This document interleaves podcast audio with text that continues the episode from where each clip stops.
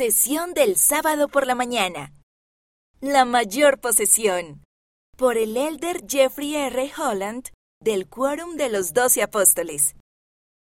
Cuando el amor de Dios marca la pauta en nuestra vida, en nuestras relaciones el uno con el otro y en última instancia, en nuestro sentir hacia todo el género humano, entonces comienzan a desvanecerse las viejas diferencias, las etiquetas que limitan y las divisiones artificiales, y aumenta la paz.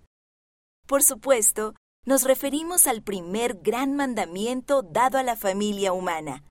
Amar a Dios incondicionalmente, sin reservas ni concesiones. Esto es, con todo nuestro corazón, alma, mente y fuerza. Este amor por Dios es el primer gran mandamiento del universo.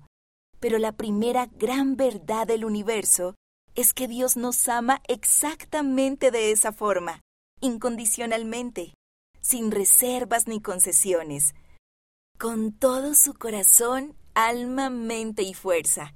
Y cuando esas fuerzas majestuosas de su corazón y del nuestro se encuentran unas con otras sin restricciones, hay una verdadera explosión de poder espiritual y moral. Es entonces, y solo entonces, de hecho, que podemos guardar eficazmente el segundo gran mandamiento de maneras que no son superficiales ni triviales.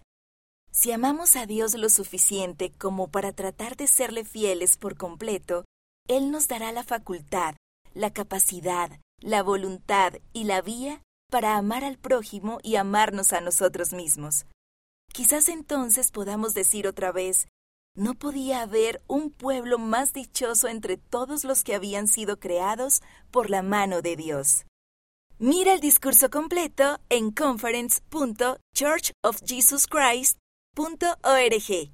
Si amamos a Dios lo suficiente como para tratar de serles fieles por completo, Él nos dará la facultad, la capacidad, la voluntad y la vía para amar al prójimo y amarnos a nosotros mismos. Elder Jeffrey R. Holland